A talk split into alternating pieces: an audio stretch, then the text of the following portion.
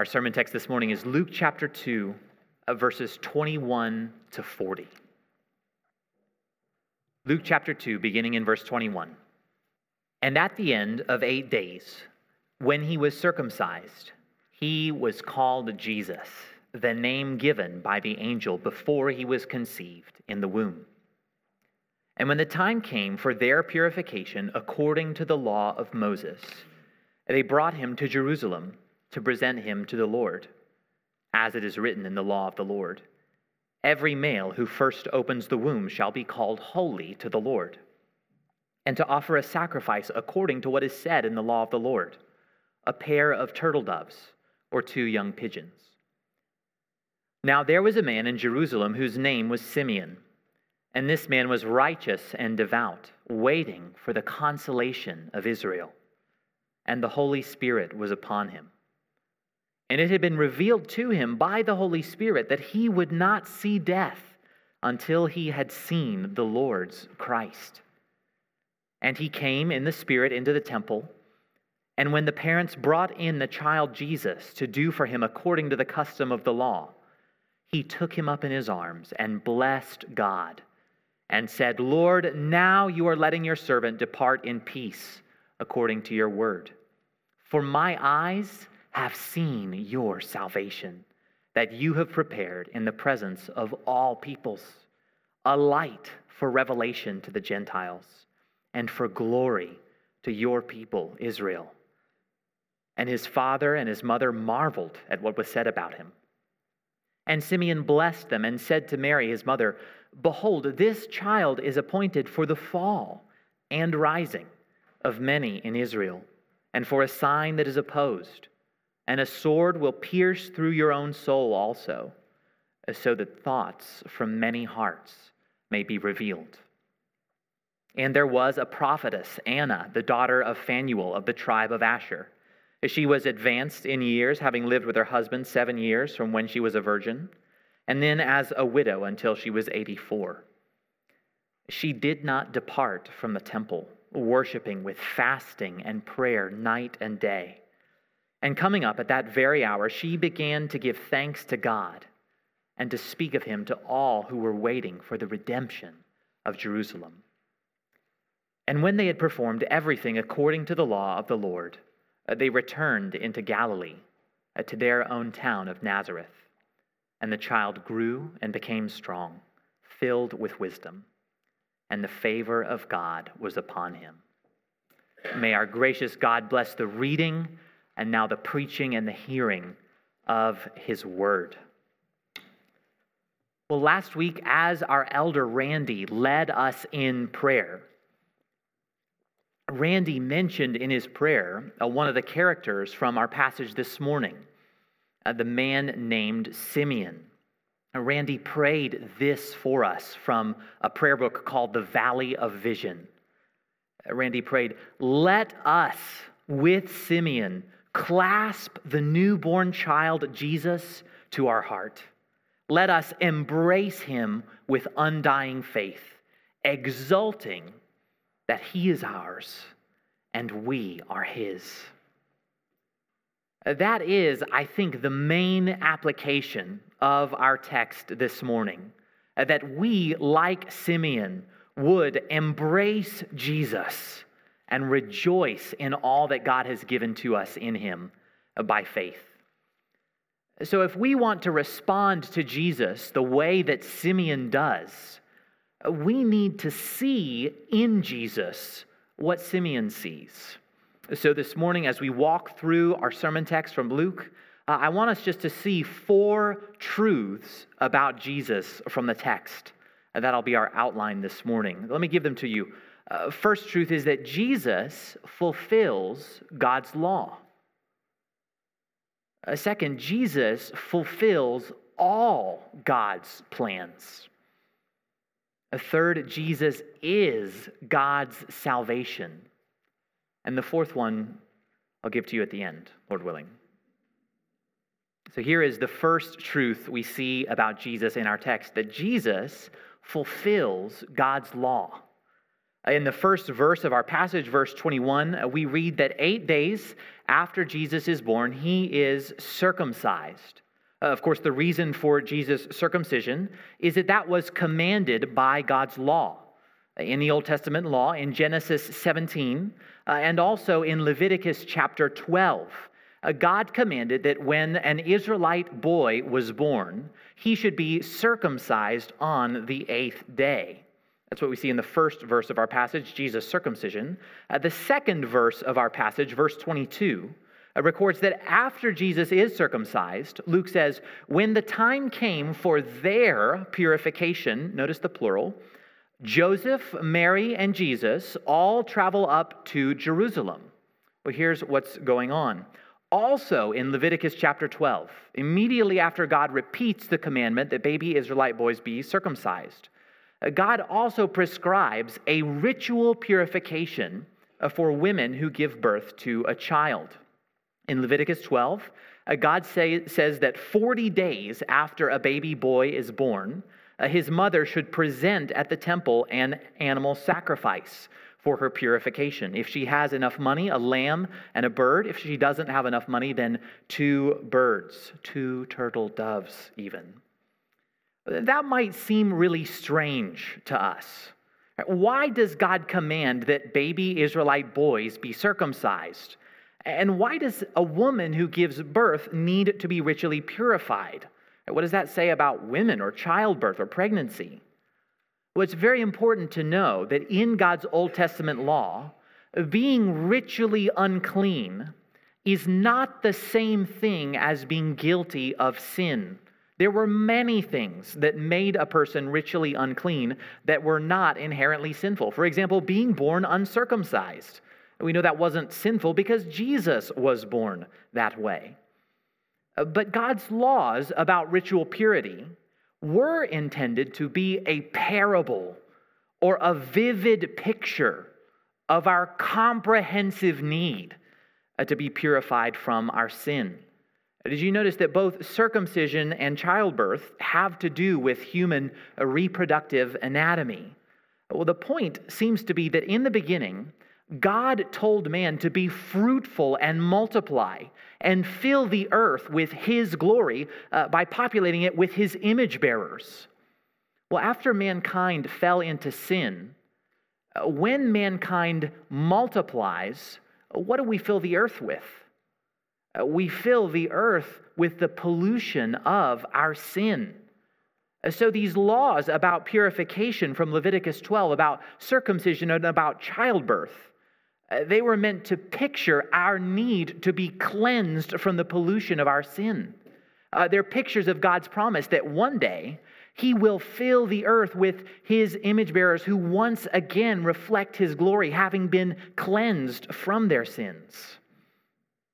Well, in addition to the laws from Leviticus chapter 12, uh, Luke also mentions, uh, or rather quotes, from the book of Exodus in chapter 13.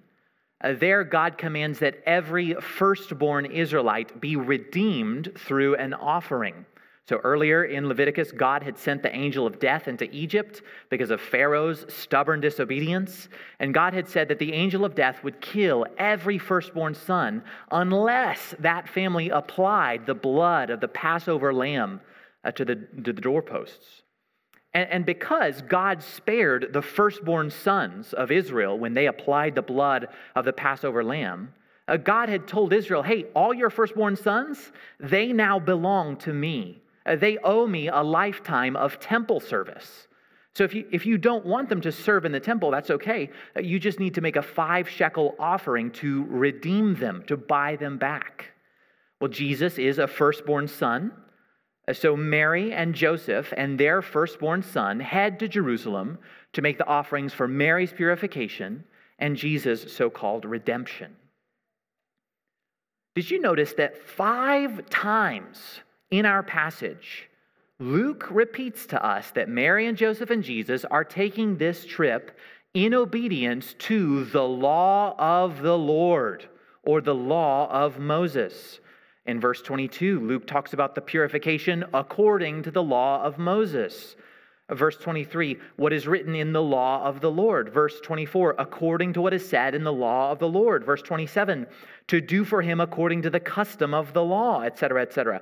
Verse 39, according to the law of the Lord.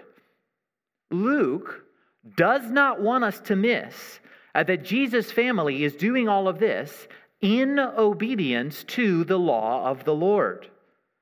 Now, in one sense, Jesus, I'm sorry, Luke seems to be holding up Joseph and Mary as examples for us. Uh, we can tell from the fact that Mary offers two birds instead of a bird and a lamb that this was a poor family. And so this trip and these offerings were costly to them, uh, but they performed them in fastidious obedience to all that God's law requires. That's an example for us. Uh, but Luke's emphasis on God's law also highlights for us the fact that Jesus was born under the Old Testament law. Jesus was born under the Old Testament law. His birth is regulated by it. Now, stop and think just for a second about who Jesus is. Uh, the rest of the Bible reveals that Jesus is the eternal divine Son of God. He is the creator, the second person of the Trinity. He is truly God and truly man. And unlike every man and every woman since Adam and Eve, Jesus did not have any of the sin that's pictured by the Old Testament cleanliness laws. In fact, Jesus provides the cleanness from sin that's pictured in these cleanliness laws. Right? Jesus is the Passover lamb whose blood covers our sins. So, why is Jesus born under Israel's Old Testament law? That seems like making the president follow the rules for a guided tour of the White House, right? He lives here, right? He doesn't need to follow the guided tour rules. Why was Jesus born under the law? Well, let me tell you the story of God's law from the Bible to explain. In the Garden of Eden, God gave Adam a law. And if Adam kept God's law, he would have enjoyed eternal life. But God told Adam very clearly if you disobey this law, you will die. Adam disobeys God's law. He brings death to mankind, and he's kicked out of God's presence in the Garden of Eden. Well, many years later, God chooses a people, Israel, and he brings them to the very Eden like um, a promised land where God and man again live together. And as God brings Israel into the promised land, God gives them a law. And God tells them, if you obey this law, you can have life in the land. But if you disobey this law, you will experience the national death of exile. Well, Israel disobeys God's law, and they're exiled from the land. Friend, you and I live in God's world.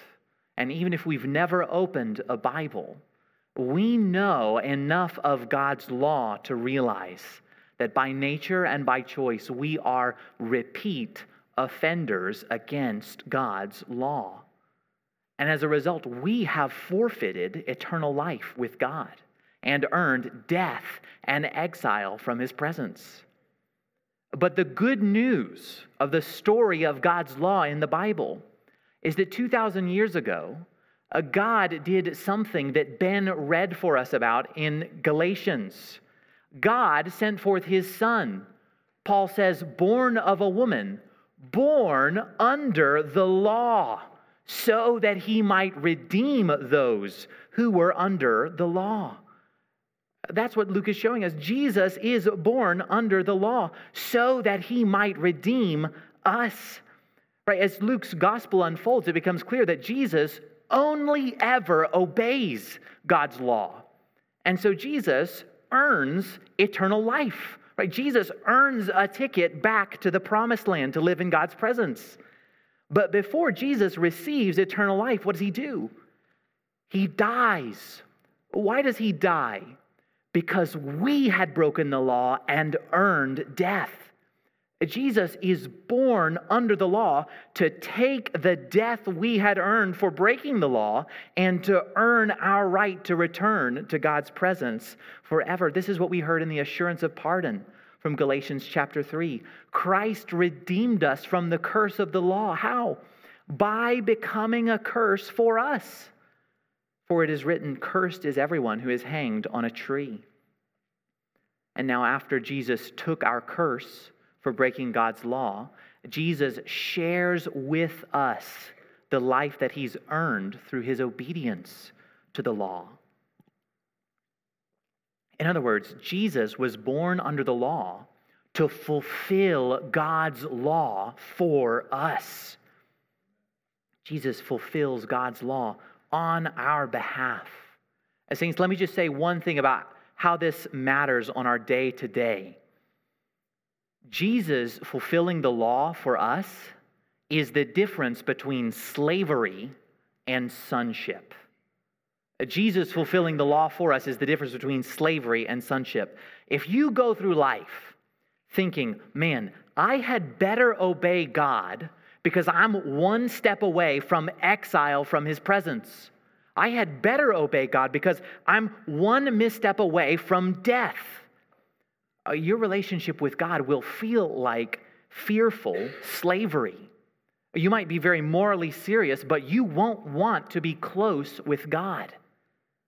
But the more you come to know that Jesus has taken your death in your place, that his obedience to the law has earned your right to live with God forever uh, the Bible says that what that produces in our hearts is not carelessness about sin, but fervent love for God as our Father, a desire to be holy so that we might be near Him.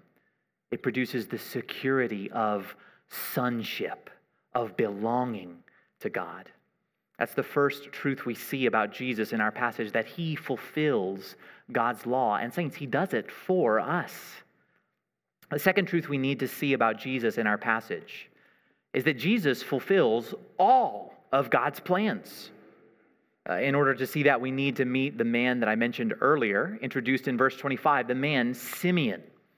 Uh, Luke tells us there in verses 25 and 26 that Simeon was a righteous and devout man. Uh, Luke says specifically that Simeon was waiting for the consolation of Israel. What does that mean? What is the consolation of Israel? Remember what we saw just a moment ago in the story of Israel from the Bible. Uh, God had brought the people of Israel to the Eden like promised land to be with Him. But because of their sin and disobedience, they were exiled from that land. Even before Israel was exiled from the promised land, God had promised through his prophets, and especially through the prophet Isaiah, that one day he would bring Israel back to the promised land. Especially in the second half of the prophet Isaiah, from Isaiah 40 to 66, uh, God promises, I am going to bring Israel out of exile. I am going to put them back in the promised land. I am going to fulfill all of my purposes for my people.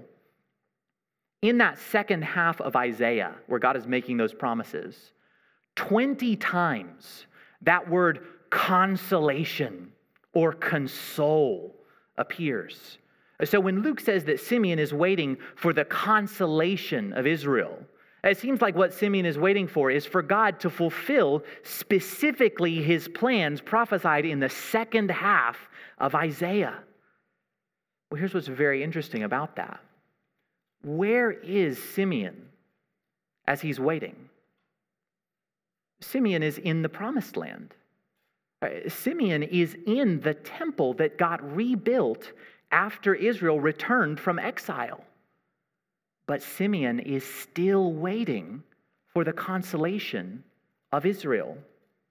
Simeon thinks that it hasn't happened quite yet.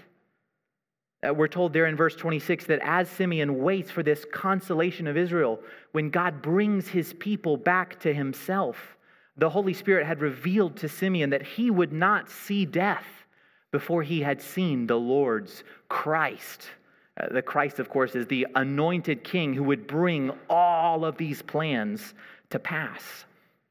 So in verse 27, we read that Mary and Joseph are bringing Jesus to the temple to fulfill what the law had prescribed. Simeon is filled with the Holy Spirit, and the, the Spirit has led him into the temple.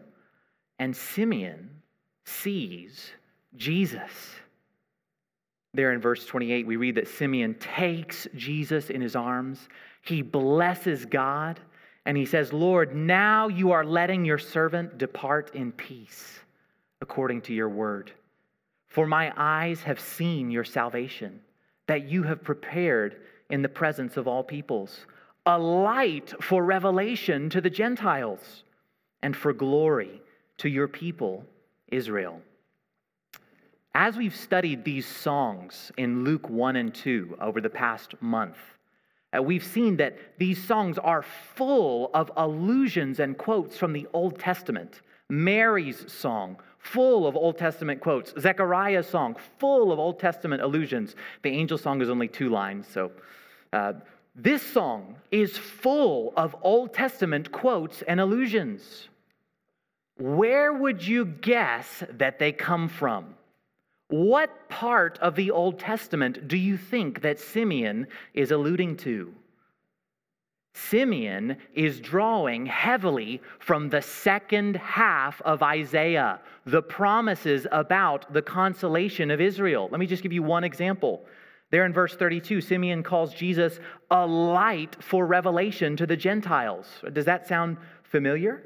That's from Isaiah 49, verse 6, which Heldana read for us earlier, where God says to his servant Israel, this individual, I will make you a light for the nations. Okay, that's a lot of information. Let's, let me put it all together here. Simeon is waiting for God to fulfill the promises in the second half of Isaiah, for God to console Israel and to bring them back to his self. Simeon sees baby Jesus and he says, Here it is. This is it. This baby in my arms is the one who will fulfill all of God's plans. He will bring the Gentiles into the light of the knowledge of the glory of God. Uh, this baby is himself the glory of Israel. He will bring back the preserved remnant of Israel. In other words, Jesus fulfills all of God's plans. Uh, the Apostle Paul says it like this in Second Corinthians. He says, All the promises of God find their yes in Jesus. One clear implication of this truth that all of God's plans are fulfilled in his son Jesus is what this means for those who reject Jesus. After Simeon's song of praise, there in verses 28 to 32, Simeon tells Mary, he says, This child is appointed for the fall and rising of many in Israel, and for a sign that is opposed, and a sword will pierce through your own soul also so that thoughts from many hearts may be revealed. As Simeon teaches that only those who believe in Jesus experience God's consolation. Right, the, the rest of Luke's gospel and Luke's second volume Acts, they bear out the truth that many, both among the Gentiles and in Israel, fall because they stumble over the stumbling stone that is Jesus and many rise as they receive him and step into the light of God's grace. If Jesus fulfills all of God's plans, there is no alternative track salvation. Only Jesus can punch your ticket uh, back to the New Jerusalem. Here is one more implication of this truth that God that Jesus fulfills all of God's plans. The reason that God tells us about his plans is so that we would hope in Jesus. When God speaks to us about the future, he is not so much giving us a puzzle to solve as he is dumping gas on our worship, our hope in his son Jesus, the one who will bring all of God's good plans to pass for his people. A Christian, the 66 books of your Bible are like 66 lenses in a giant telescope, all stacked up over Jesus, that we might see him more clearly and hope in him for our future. Not only does Jesus fulfill the law, Jesus fulfills all of God's plans. And that brings us to the third truth that we see about Jesus in this passage and that is that Jesus is God's salvation. Or let me say it differently Jesus is God's salvation. And we skipped over what Simeon said there in verse 30. Look at verse 29 for context, running on into verse 30. Simeon says, Lord, now you are letting your servant depart in peace according to your word, for my eyes have seen your salvation Simeon didn't see Jesus die on the cross. Simeon didn't see Jesus rise from the dead. Simeon didn't see any of God's people justified on the last day.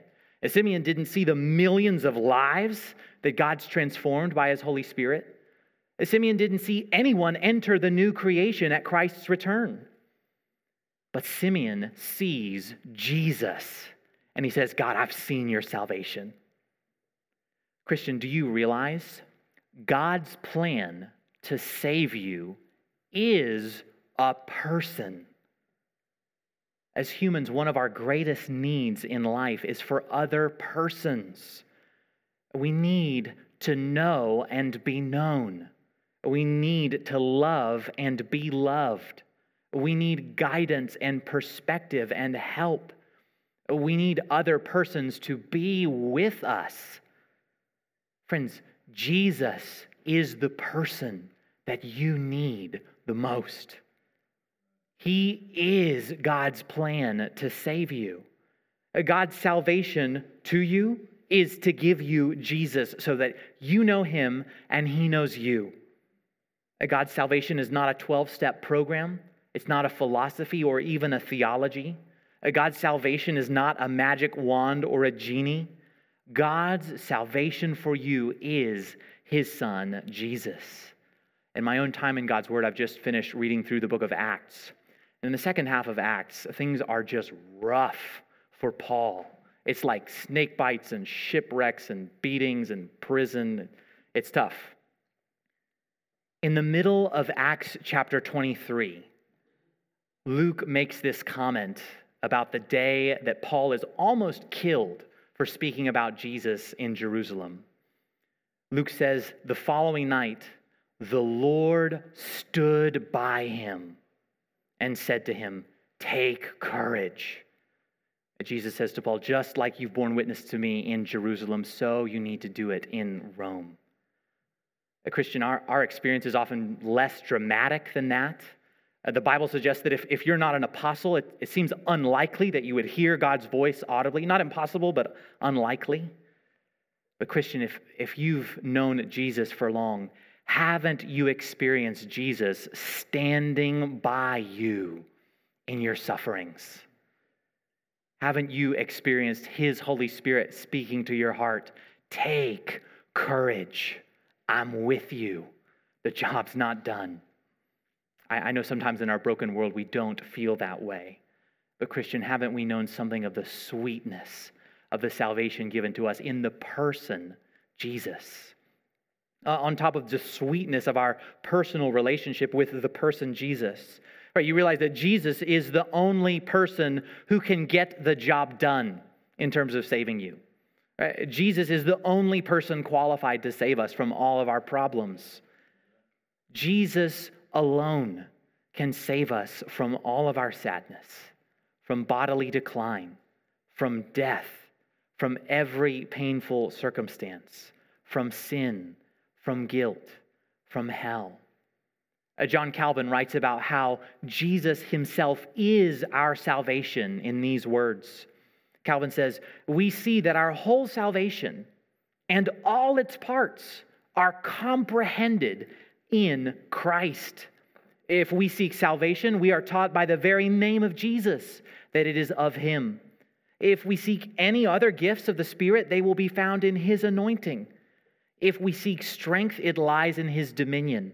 if purity in his conception, if gentleness, it appears in his birth. For by his birth he was made like us in all respects, that he might learn to feel our pain. If we seek redemption, it lies in his sufferings, if acquittal in his condemnation, if remission of the curse in his cross, if satisfaction in his sacrifice, if purification in his blood. Calvin says, in short, since rich stores of every kind of good abounds in him, let us drink our fill from this fountain and from no other. Brothers and sisters, Jesus fulfills God's law for us Jesus fulfills all of God's plans, and Jesus is himself our salvation.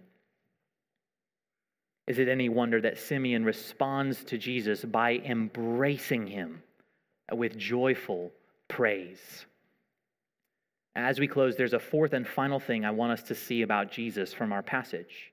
Uh, in order to see it, we need to talk very briefly about Anna there at the end of our passage in verses 36 to 38. Friends, if you were writing the story of Jesus, if you were making it up, of course, this is not a made up story, this is a real historical story. Uh, but if you were making it up, to whom would you give the honor of being a witness of the infant Christ? I'd probably give it to like a high priest or some noted rabbi, or maybe the emperor comes to town and greets baby Jesus on his way into the temple. Who does God pick for that honor? God picks Anna. We read that Anna was a widow.